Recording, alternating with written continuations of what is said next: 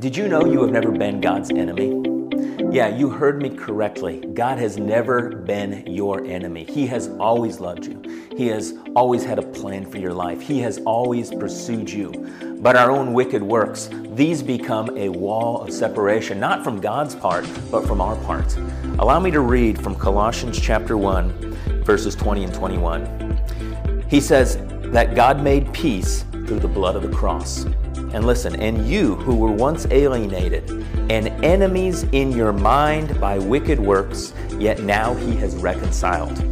Notice it says that our alienation, our enmity, it was in our mind by wicked works. It wasn't a reality, it was an illusion. God has never been our enemy. We were separated in our minds by our wicked works. We realized our works didn't meet up.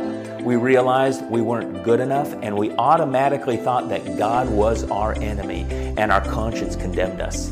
But I've got good news for you. The Apostle Paul, he goes on to say, he says that now he has reconciled us in the body of his flesh through death.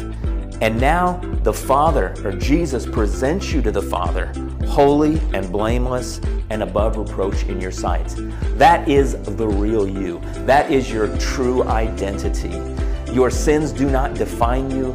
Jesus presents you to the Father holy and blameless and above reproach. But you've got to believe this truth. If this message blessed you, please share it so others can benefit as well.